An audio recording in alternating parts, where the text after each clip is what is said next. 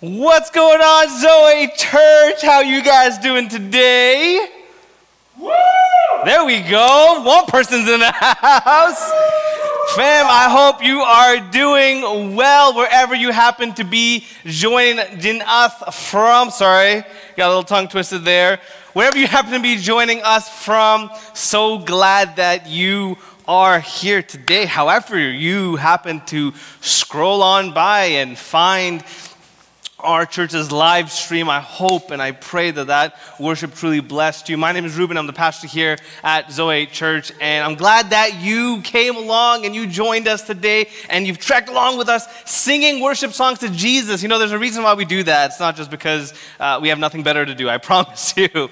We love just singing from our hearts to the God whom we just absolutely adore, whom we find joy in, whom we find that in His presence, Whatever may be happening in the world, we find hope, we find life, we find love in His presence. Which is why we sing those songs, which is why we even take time corporately as a church to pray together, which is also why we pause. Every week we take time, we kind of create this healthy rhythm to sit and to listen from God's word, to focus and to fix our eyes back onto Jesus each and every single week corporately, that it may like uh, uh, uh, uh, lead us and, and, and kind of um, almost like burned within a passion within us to, to want to study his word and know him better and to speak to him and spend time in his presence throughout the week. And so, we're going to spend some time right now just praying together before we jump into today's message. Father God, thank you for today. Thank you for the privilege and the opportunity and the time that we have together. Father, my prayer today is that with a specific topic that I have in mind with the message that you put on my heart. Jesus, that you would do a deep work of healing today. Jesus, that you would grab a hold of our attention today. For many, maybe even just one person who might be listening to this later or who's live streaming right now, Lord Jesus, they've put you on the back burner. They have gotten to the place of life where distractions have overtaken their life. And now they feel this weight on the inside, unable to explain it, unable to understand it. Father, I pray that today you would grab their attention. Holy Spirit, without your work, all that I say and speak is all in vain. And so, Holy Spirit, I pray that you would not only use me, but that you would speak to every single soul listening, attentive, ready to hear, and that their listening ears would be like seeds falling on good soil that would grow and produce a hundredfold blessings over blessings. Holy Spirit, now speak, I pray in your name. Jesus, amen. We have been in this conversation uh, from this ancient proverb that we basically went to, found in the scriptures, also known as the Bible, by the way, which says this A tranquil heart gives life to the flesh, but envy makes the bones rot. And what we've been doing throughout this entire series is journeying, trying to find out how to lead our hearts to the place of tranquility, how to find inner peace that comes from Jesus. And so we've been discovering that and looking at what all of those things look like. And today we are at the last part of tranquility of the soul. And for the last part, what I wanted to do was I wanted to talk about a topic that a lot of us are in a very weak place. A lot of us, when it comes to this specific topic, are very uh, fragile, would be a word that I think I could use. Today, what I want to do is I want to talk about depression and anxiety. See, I don't know about you, but in the last decade or more, the awareness of depression and anxiety has been growing really fast, and that's been really good to be able to recognize the, uh, uh people being able to recognize a struggle that they have with this mental illness and this mental, mental disorder. And so it's a good thing. It's a good thing that awareness has been growing and we've been able to identify it better. But it's not just that, it's also done this other thing. It's also been a very revealing thing, hasn't it? It's good. It's good that we've been able to under, understand and identify who has anxiety and who has depression so that they know what they need to be doing to help, help that. But it's also been revealing in the sense that it reveals the state of our hearts as a nation. It, reveal, re- it reveals the state of our hearts as a, as, as a people, as mankind. You know, I know for some of you, depression has been heavier than anxiety in your life. I know for some of you, anxiety has been heavier than depression in your life. And for some of you, it's a mix. It's kind of like depression and anxiety. Uh, they go hand in hand for you. In fact, one probably fuels the other and it becomes way worse. For some of you, you're depressed about your future. You're depressed about the loss of a family member. Because every time uh, you consider what you're supposed to do for your family and care for your family, just it gets you so much more depressed because you're like, why is their health never getting better? Because those people are so valuable to you, and it just leads to almost like this defeated place in your heart. Some of you are depressed socially, where it's like you're just so frustrated with not being able to see people in this season of COVID that you've almost, it's almost led you to a sort of depression because you're like, I, I can't see people, and, and, and that is a huge struggle for me personally. Some of you are depressed because you've been feeling like, you know what, I'm never going to find that special someone. The search of looking for one person and looking for that person that you're going to marry one day has gotten you to a place where you're almost depressed. Some of you might even be like, you know what, I'm past that age. I'm past the age, I'm past the number, whatever society tells me, whatever that number is, I'm past that. And now I'm at a place where I'm like, I don't actually believe I will ever find someone to live with, someone to call my own, someone to marry, someone to call my spouse. I'm never going to find that. Some of you have been depressed because dating this season has sucked, right? Like I was talking to a few people this past week, and I can't even imagine trying to online date right now. In this season, it's like you're trying to like you follow COVID guidelines, but how do you do that with dating? You're not supposed to see the person. Like I, I don't really know how that works, and I can't even imagine how hard that actually must be. For others, it's, it's anxiety that kind of is the, uh, the pressing one. It's the heavier, um, it's the heavier feeling that takes over, right? I mean, you've been working on your anxiety, you've been working on getting better, you've been creating healthy rhythms for your life, learning how to, you know, have better, healthier, you know, routines and manage it better. But the season that we're in has worsened it. For the last year and a bit, it has absolutely been chaos. In fact, maybe you entered the season of isolation not even realizing that you have some, you know, anxious tendencies. But as you've been in the season, you start to realize, wow, I'm actually, I have some anxiety I have some underlying anxiousness that I'm not able to fully understand and grasp, and you didn't even know it was there, but it started to come out a little bit. Or maybe you were put into this you know, awkward or hard situation. You had to have a hard conversation with someone. All of a sudden, you start to realize that your, you know, your gut's getting really tight. You know, your palms are getting sweaty. You're starting to feel like you're a little bit nauseous. Your knees are buckling. Your head's spinning. And you're like, why am I feeling this way? And then you start to notice that it's a pattern in your life, and you're like, I've never noticed this, but this is something I'm starting to recognize that anxiety might be this thing in my life that's been a weight. You know what I want to tell you from the get go, wherever you happen to be, whether you're like, you know what, I don't really suffer or struggle with depression or anxiety, uh, at least you do know someone who does. And so it's important that you tune in because you need to know how to support and help and love that person. You need to know how to be that backbone and be able to like, you know, lift that person up and encourage them. So it's not like just because you might not struggle with it, the sermon's not for you. But for those of you who do carry this weight, which I actually think is the majority of people, what I want to actually tell you is this that depression and anxiety are not God's desire for you. Depression and anxiety are not God's plan for you. It's not His purpose for you. It's not the avenue through which God is like, this is how I want to work on them. He can use it if He needs to. But let me say this it's not His desire for you. And so, what you're going through is unnatural. It's uncalled for. It's because we lived in this condemned, sin, sin-filled world. Because we ourselves are sinners, and because of all of that brokenness, we find ourselves mentally, emotionally broken as well. But it's not God's plan. In fact, God's plan is very, very different. And I could, you know, spend so many sermons. I, this could be a whole topic alone on its own. But today I'm going to have one sermon, a few minutes to talk about it.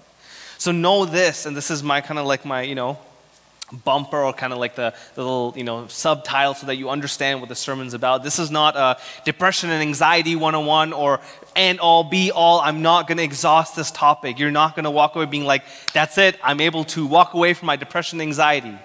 It's not going to be that because it is a journey. From every person that i've worked with who've suffered, suffered with depression and anxiety from every conversation that i have had it's not a one time fix type of thing. It is a journey.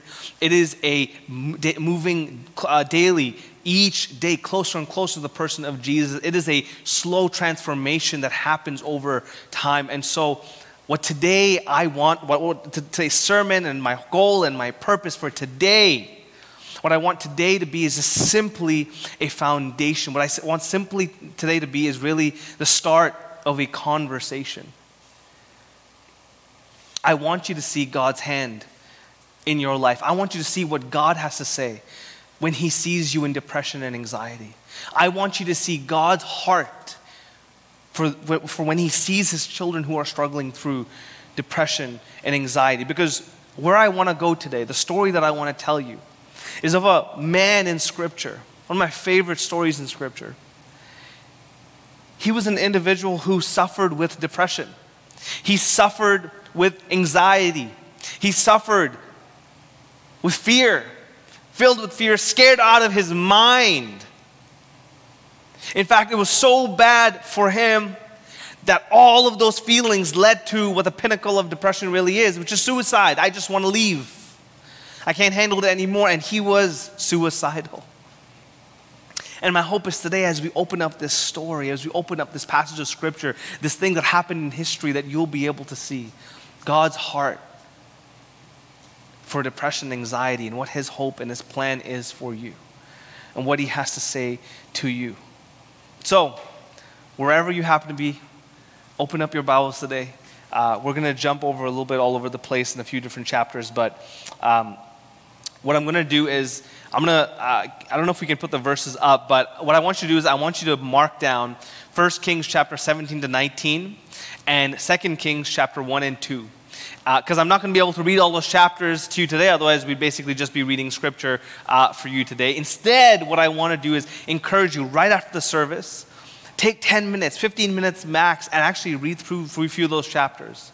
And what I want you to do is read through them, and, and you're going to see the power of God working through one individual, going up and down and up and down throughout his entire life. But you'll see God's hand at work and how God responds to us in our weakest and lowest, lowest moments. So, we're going to jump around throughout these verses, but I want you to take time after, afterwards, if you're willing, and walk through this passage because you are going to be so blessed and then you're also going to be able to say, oh, that's what Pastor Ruben was talking about in the story. Today, what I want to talk about is, is, is, is about a man by the name of Elijah. So his life was documented to us as a prophet of God, someone basically who speaks forth God's word to God's people, tells them, hey, this is what you got to do, this is what it means to follow God, this is what you need to be doing to follow in God's, you know, plans. This is what you need to be repenting of. A prophet of God is who Elijah was. And in 1 Kings chapter 17, verse 1, you can turn your Bibles there, we're introduced to Elijah. This is what it says. He says this in 1 Kings chapter 17, verse 1. Now Elijah the Tishbite of Tishbe in Gilead said to Ahab, who was the king at the time, King Ahab, As the Lord, the God of Israel, lives, before whom I stand, there shall be neither dew nor rain these years, except by my word.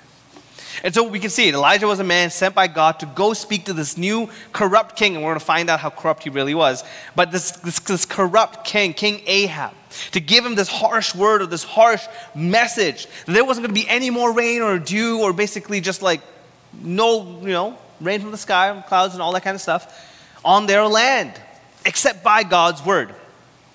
Why was that important?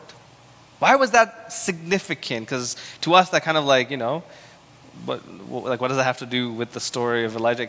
Well, I'm going to tell you two major things. One, you have to understand historically. You know, when we look at the Jewish people, because they're obviously the lineage from which God chose to bless and to set apart to send the Messiah, and we have to go back to their history and understand how God was working through this chosen people, right?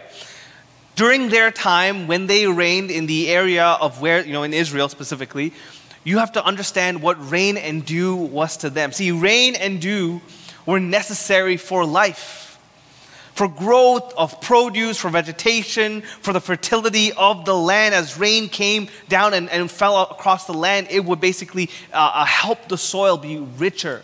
That basically, you know, they'd be able to live off their produce. You know, back then, we're talking about thousands of years ago, they weren't blessed like us, where we can go to the local superstore and pick up some peaches from Mexico. It ain't gonna happen like that back then. They gotta go to what they have around them. And so, in their mind, like put yourself in their position, they are like, we have to grow the things around us to be able to live off of it, because if we don't, we will die. Or they'll have to move, which they didn't really want to do.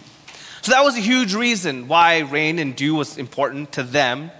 But specifically, but specific, uh, sorry, but specifically to Ahab and Jezebel, who is Ahab's wife, who was also uh, in on this with Ahab. The main reason why this was important was because Israel was being led astray. Israel was being led astray to worship other gods, and they were forsaking Yahweh, the God of the Bible. You see, Ahab and his wife, predominantly actually, were making major efforts to change Israel's culture of who they worshiped. And so, what they did was they pushed their agenda to lead the people to start worshiping Baal, which is this other pagan god that's been around for thousands of years. And this is significant because historically, get this, Baal was the false god or the pagan god of what? Rain, dew, and fertility. And so, obviously, King Ahab and his wife Jezebel, who had been supporting Baal in their mind, they're thinking, well, this is what we want. We want rain, we want dew, we want our land to be rich with their mindset of this is what's going to help our reign, this is what's going to get us rich, this is what's going to, you know, increase our status, this is what's going to lead us to prosperity. Let us worship the rain god, the fertility god to help us enrich the land so that we can benefit from it. Forget Yahweh, let's worship Baal, the pagan god. So that's what they were leading the entire nation of Israel to do because Ahab was the king of Israel. And Jezebel was there to help him do that. And so they led so many people, and many Israelites followed them in worshiping Baal. And so here's the thing when Elijah comes onto the scene and says, Hey, listen, God says no more rain for you, bro. Obviously, Ahab and Jezebel are pissed. They're like, we're trying to do something here. We're trying to create, you know, our way of life, and you're going to come in and spoil my stuff? Like, come on, man. They didn't like it. But how many of y'all know when God says something, that's what's about to happen? See, that's exactly what happens because Elijah says this, and then by God's command, leaves and goes into hiding. And for three something years, there is no rain in the entire region, no dew water starts to evaporate and kind of, you know, go away. Basically, they can't even get proper water from wells and other th- things like that because it's just drying up everywhere. And Elijah is in hiding by God's command specifically, but mainly because it's most likely that Ahab and Jezebel had a hit out on Elijah. They're like, yo, this man came up and gave us some word from God. Like, you know, they, they didn't even care. And so they've been looking for this guy. So Elijah wasn't hiding. And as you kind of see this story unfold across, you know, 1 Kings 17, chapter 18, uh, chapter 19, you see how in this story, Ahab and Jezebel don't even fear God. Like, God just stopped the rain by one man's obedience, Elijah's, literally for years. Like, after the first year, you couldn't think, huh, you know what? Maybe this is not a coincidence. After the second year, like, come on, you don't think, like, maybe this is a coincidence too? Like, no, no, no. Three years, and they're still looking, they're still unhappy with what has happened. They are so bold. They're like, we'll still capture Elijah, give us a chance. Despite the obvious that Elijah did something and the weather stopped. In the meantime, Ahab and Jezebel, unhappy. Obviously, I can only assume that this was out of a rage towards God. What they started to do was they started to kill the good prophets that were left in Israel. I'm just assuming it's, it's rage towards God, but that's what they started to do. Started to kill off the good prophets in the temple there was one good prophet left, Obadiah, and he, there were a few others as well who Obadiah basically went and he took and he hid a lot of these other good prophets. That way, that way, you know, Ahab and Jezebel wouldn't get their hands on them as well. And Ahab and Jezebel filled the temples with these false prophets to ready to lead people to worship the false gods, the pagan gods of Baal and everybody else that was culturally uh, a god during that time. And that's important to our story to come back to later. And so, what you have right now is Israel, led by a corrupt king, filled with false prophets. And so, after some years, Elijah's prompted by God hey, listen, go back. And by God's command, he goes, he makes himself known to display God's power to clean out the false prophets who, who have been defaming God's name and his kingdom, which is Israel. And so, jumping over this crazy story because we can't get into all the nitty gritty details to get to the point that I really want to get to today. The false prophets basically have this competition with Elijah to see whose God is greater. And Elijah obviously wins. The false prophets, you know, 850 something of them are cutting themselves, bleeding, doing some nasty things. You guys want to read the story, it's crazy. Nothing happens.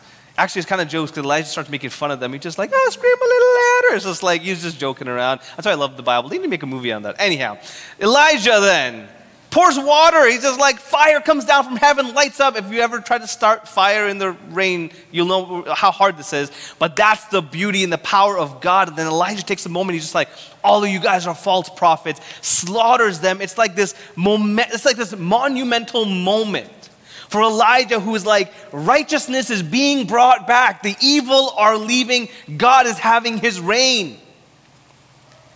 And so you can imagine here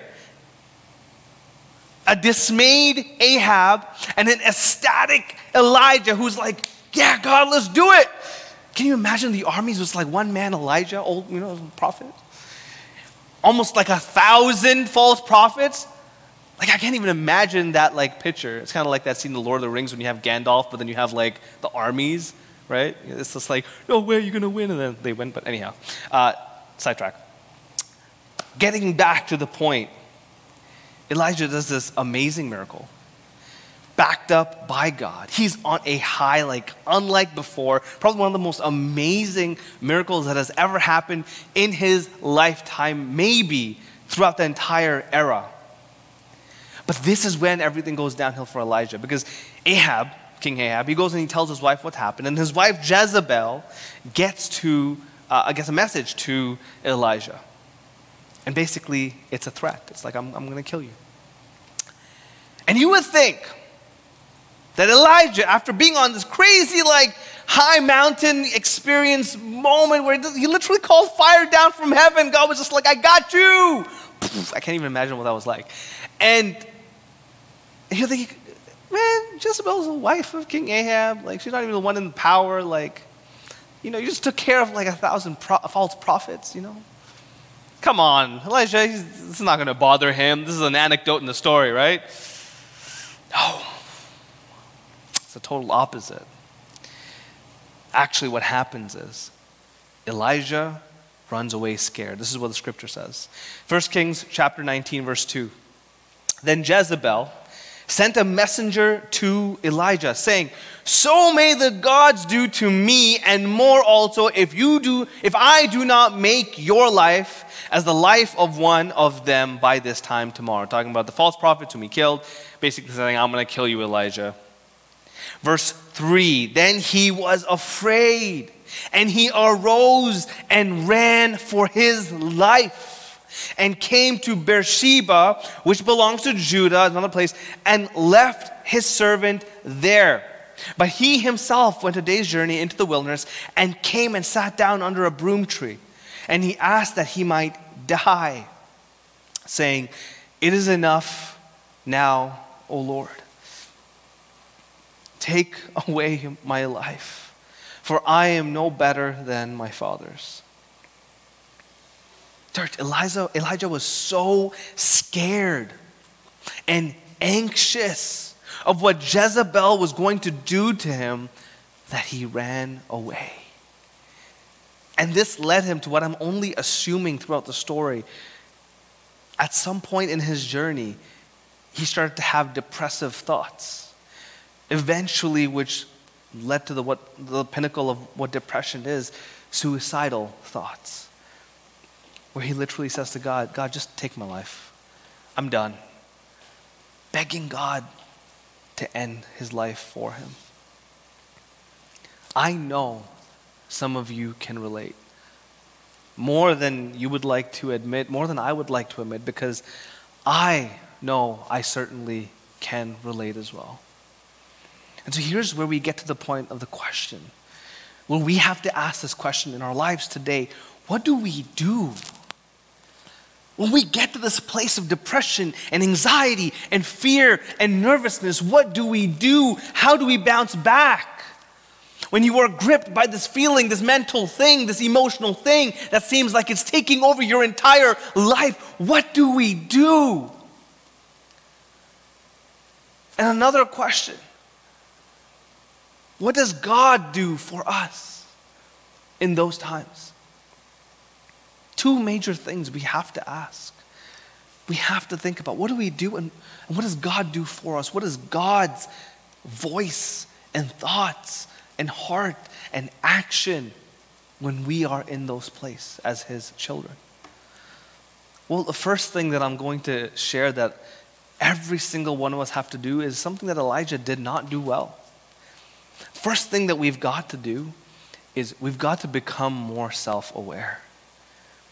We have to learn to recognize when we are acting out of an emotional mental illness and just reacting to things uh, reacting to things in our life.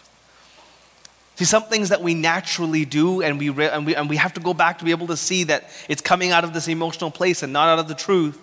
We say certain things, we, we think certain ways. Let me give you a few examples. One, we play the blame game, don't we? When we don't like the situation, what do we do? We play the blame game. We say, but God, if they, but God, if you, but if God, if they only, if only, if only, if only. Don't we do that? I would, but God, you know the situation, right? We play the blame game. Another thing we do is we isolate ourselves. We run away. We don't want anybody else around us, whatever the situation may be. We don't want other people involved in our mess, whether it's like, I just don't want people to know. I don't like to be corrected. I don't need to get fixed, although I think I do, but I don't really want to get fixed. Or maybe just like, you know what? I'm scared of what other people are going to think of me. Whatever the situation, whatever the reason you give yourself, we give ourselves these reasons, and then all of a sudden, whenever we're feeling those things, we run away. We isolate ourselves. That's exactly what Elijah did. He, uh, Elijah could have gone to somebody's house to care for him, by the way. Man didn't have to go underneath the broom tree. But he went underneath the broom tree because he's isolating himself. He didn't like his situation. This is a tell sign of what he's feeling. It's, it's, it's a mental awareness thing for him to be able to realize, you know what? I'm feeling some type of way and this is not okay. I need to do something about it, but he doesn't have that check. We need to. Another thing that we do, we forget God's faithfulness in the past. Don't we? So easily we forget God's faithfulness in the past. We focus so much on the unanswered prayers rather than when God has answered. I know that's true because I do that too. We're so, as humankind, we're so. Sometimes I feel like, you guys ever watch Finding Nemo? Sometimes I feel like we're, we're like Dory with God. We forget so easily when God has done so much in the past. Take Elijah's story. I think God specifically made sure this story was in scripture so we could hear specifically this account. Because Elijah was at the top of doing amazing things of glory, of just like, you know, honoring God. And God was just like, I'm using you, Elijah, let's go. And that's when the fall happened. That's when depression and anxiety crept in. He so easily forgot what God had just done for him. And he let whatever it was, whether his eyes got fixed on something else, whether he was distracted for a moment, whatever it may have been, his focus was switched. And immediately he was overwhelmed with all of these feelings. The last thing that I've seen, again, this is not an exhaustive list, but the last thing that I, have noticed that we do, that I'm going to share today specifically, is we play the woe is me card, don't we? The woe is me is just like, oh, but nobody else has ever felt what I felt. Nobody else has ever done what I've, nobody else has ever have to go through. Nobody, nobody else has ever have to walk in my own shoes. Nobody else, nobody else, nobody else. But we can't play the woe is me card. It, it, the truth is that other people have experienced to some level, to some extent. And whenever we play the woe is me card, it's detrimental. It's exactly what Elijah does later on. He's just like, but God, I'm the only good prophet. Uh, in the story earlier, did you forget about Obadiah? Did you forget about the tons that he hid in the caves? They were called good prophets, they were called good people. And yet Elijah's like, I'm the only one. It's just like, bro, when you go, woe is me, and you just start playing blame game, you are setting yourself up for failure. And the worst part is all of these things, along with many other things, that just for the sake of time, I'm not going to be able to mention it. It leads us to this awful place that depression and anxiety get us, which is to suicide. Which is to, I just, it's better to leave. We think absence is better because we're like, I am struggling to face what I have in front of me and I don't know how to move forward. Church, becoming more self aware means learning to recognize the moment you start thinking this way. The moment you start thinking this way, you got to recognize I have to start fixing my eyes on Jesus. My eyes have been wavered. I'm, start, I'm, I'm, I'm looking at other things. I'm focusing on other things. I'm valuing other things. I need to know what's true. Because Jesus does care about me, but these feelings won't make me feel that way. What it means, being aware, means going to trusted people in your life who will have healthy input for you, who do care about you and what you're going through. What it means is not letting shame control you, but being bold and saying, you know what, I need a professional counselor. For, for, for, for, long enough has, has shame been put over the, the need for professional counseling and the, and the importance of pastoral counseling. We need to recognize that we're all broken people and that God is working on all of us, and that is okay. Y'all listening? I hope so. What becoming more self aware looks like is realizing, you know what? I need to remember the things God is faithful throughout. So that way, hope is not deferred, but I'm holding on to the things that God has done. I remember when He answered that prayer, when He was with me, when He was walking through me, where He did not let me go. And then realizing that, you know what? All that you're walking through, you know what? It might be super hard. Even this, it might not be common. You're right, what you're going through is uncommon. It's not a thing that everybody faces. It might be unique to you and maybe a few other individuals. Because it doesn't have to be specifically common for everyone. It could just be a few other people have experienced what you're going through, but don't miss this. That God can still walk you through it. Even if nobody else has ever experienced it. God can still walk you through it. There's nothing that He can't do. And so don't let that be the lie that you buy onto. The lie that you allow Satan to sell you to be able to be like, that's it, I'm screwed. No. There's nothing too great for God to be able to do in your life. And so don't let Satan win in those moments. A few things that you've also got to admit and just kind of free yourself with truth looking at Elijah's story is this number one, anyone can face depression or anxiety. When Elijah was at like the top of his game doing amazing things for God. And yet, immediately after, he was hit with depression and anxiety. What that tells me is that just because you might be facing it or, or, or struggling with it doesn't mean that you're less of a person than anyone else. It means you're normal, struggling with normal things that everybody can, anybody can face. But what that also tells me, number two, that the enemy loves to attack you when you are serving God at the glorious moment of your life. See, Elijah was serving God unlike before, and that's when the enemy takes his shot. That's when the enemy seeps in. That's when the enemy sells you a lie to hold on to as if it is from God. And so, what you have to do is you have to keep watch. You have to be on guard. Don't let anything past your sight just kind of like under the carpet. You have to be on guard and you have to be guarding your heart.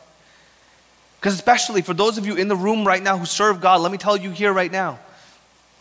Every single week when you come to serve on a Sunday, and for those of you who help us through the live stream, Satan will attack you because you are serving God Almighty. When you serve Him, you are in fact representing the one thing that He hates. And so when you serve Him, be on guard. Protect your time, protect your heart, protect your mind. Because you know the enemy will try and seep in and do whatever he can to wave you off the path that God is calling you to. Number three, a lot of the times depression and anxiety is not based what, on, on what's true.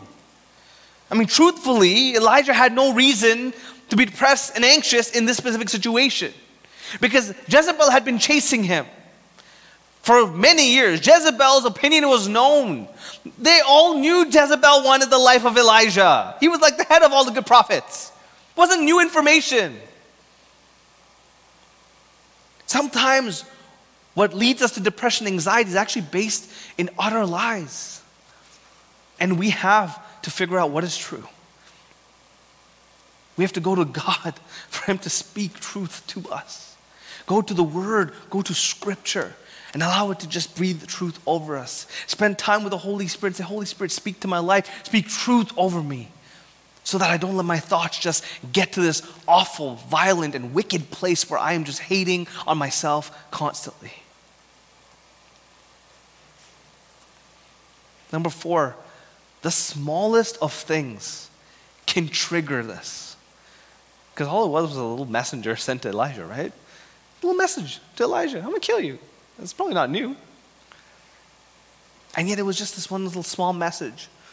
Listen, the smallest of things can trigger anxiety and depression, can trigger relapses if, if, you're like, you know, that's something that I've actually worked through. And the smallest of things can trigger relapses. So don't take anything for granted or don't take anything lightly. You know, when it comes to emotional health, start realizing and start recognizing that you need to be on guard. Who are the people that you spend time with? The kind of job that you have? The amount of time that you spend on your physical health, exercising or doing those types of things, the sleep that you get, the diet that you have, your spiritual life of spending time with God or the time that you don't spend, all of those things, church, play a role. And sometimes we, we've come to this place where we take those things for granted think that time doesn't you know play a role and our diet doesn't play a role and our spiritual life doesn't play a role. But all of those things play such important roles and a huge part to learning how to walk through depression and anxiety and dealing with it in a healthy way is learning how to create a healthy routine healthy rhythms in your life that will not only keep you accountable, but supported and focused. But what I want to do for the last little bit is I want you to notice God's heart for you in those moments when you're feeling down. I want you to notice what God does for Elijah. See, God sends an angel to Elijah to minister to him, to help him. He sends Elijah physically, like food, to give him energy so that he can finish off his journey that, uh, uh, that he had in front of him. And then lastly, he tells him to get up and he gives him a mission to go on, to focus on the task rather than focus on the past. And Elijah, for the sake of time, which I just can't get into for the sake, uh, uh, he tries to play the blame game. He tries to play the woe is me card. He tries to play the, you know, where are you now, God, that I need you, like Justin Bieber. Like he tries to play that card with God constantly over and over again. Doesn't work with God. What God does, He sends him on a mission. And here's what I want you to see this next mission that Elijah goes on is, in fact, the greatest work that Elijah does in his life, naming his successor, Elisha, who was gifted, get this, a double portion, a double anointing, a double blessing that Elijah had. Can you imagine one person having that much anointing from God? Can you imagine not having the story of Elisha and the power of what was done through Elisha and all the things that are done that we don't even know about through Elisha? If Elijah had committed suicide, if Elijah had said, you know what, God, just kill me, and God would be like, all right. You know what I see in this story? I see that God knew Elijah's best was still yet to come. God knew his best was still yet to come. In fact, God knew this. Guys, don't miss this. God knew that the one who was begging him, take my life, take my life, who is the one who also would never see death. Do you realize that Elijah actually didn't die? That the story, as you finish it, and I hope you read 2 Kings chapter 1 and 2, he is taken up in a storm, in a whirlwind, scripture says. Only one other person in all of history doesn't have a physical death, and that's Enoch. Can you imagine begging God for death? Just kill me, God, I'm done with my life. And yet, God, the entire time knows, He's like, Elijah, you're not actually ever going to die. All of that I say to say this, even though you might be going through depression, you might be going through anxiety, you need to realize God hasn't given up on you. Your best is still yet to come. God knew that about Elijah, and He knows that about you. And I'm preaching passionately because someone needs to know this. That just because you feel like your life is limited, just because you feel like your life is restricted, that is your sight. And you have no idea what God can do with one obedient person. He will change the world.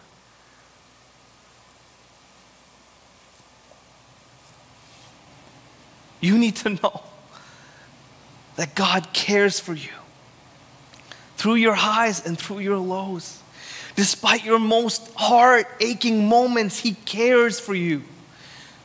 My encouragement to you is just walk with Him, stay with Him, don't fight Him, don't reject Him. No matter how it feels, don't let your feelings guide you.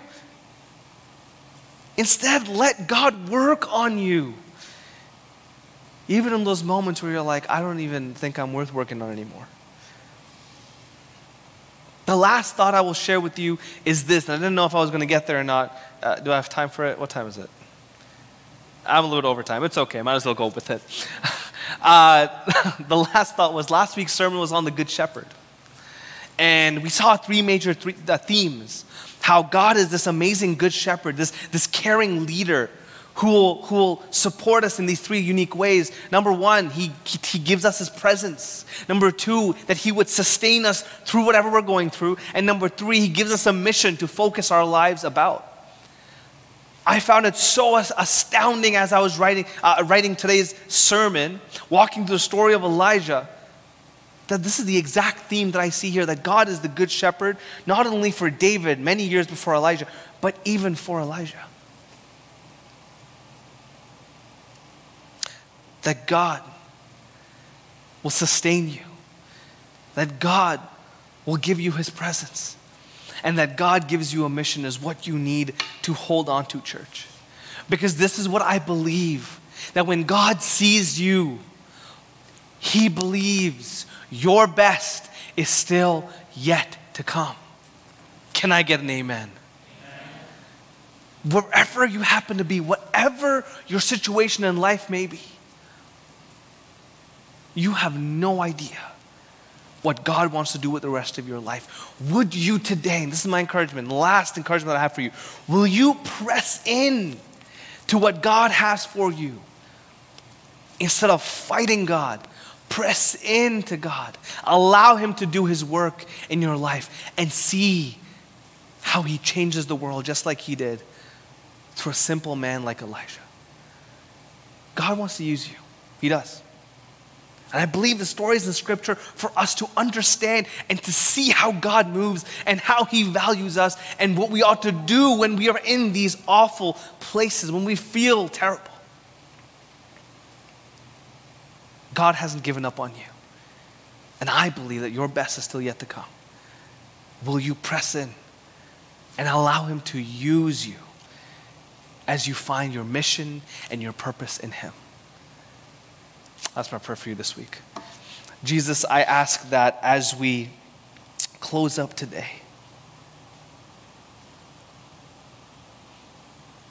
Father, for every heart that has been weighed with anxiety, for every heart that has been weighed with depression, Jesus, I pray right now.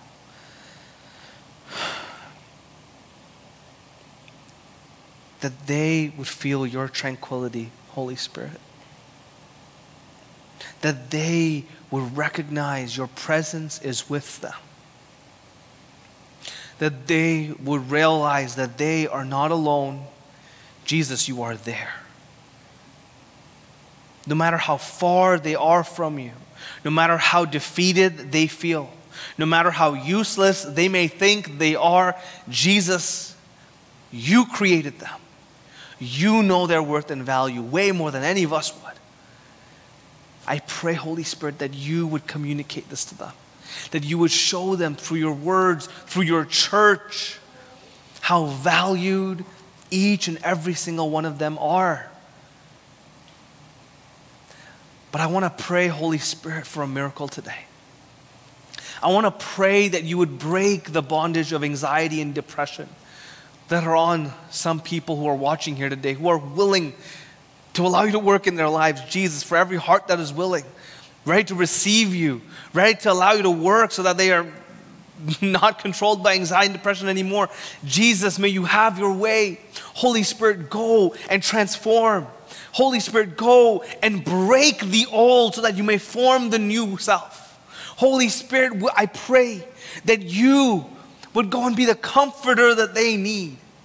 Holy Spirit, I pray that you would speak the truth that they need to hear. Holy Spirit, I pray that you would start sanctifying them, leading them to purer thoughts, leading them away from things that are distractions, that lead them only to vile thoughts that are going to lead them away from you, God. Would you lead them closer and closer to your presence, I pray. In Jesus' name. Amen. Church, have a great week. Uh, reminder, real quick, for those of you who are still online, uh, we have the Scott mission uh, fundraiser that we are doing. Uh, we're going to be uh, handing it in next week. So, this is your last week to hand in baby food, baby diapers. I want to get in as much as possible so we can go and deliver this stuff. So, please, reminder message your friends, message those who are also in the church. If they would like to support, get it in this week. Let's get it done uh, and support those who are in need as well. Have a great week, fam. We'll see you next week.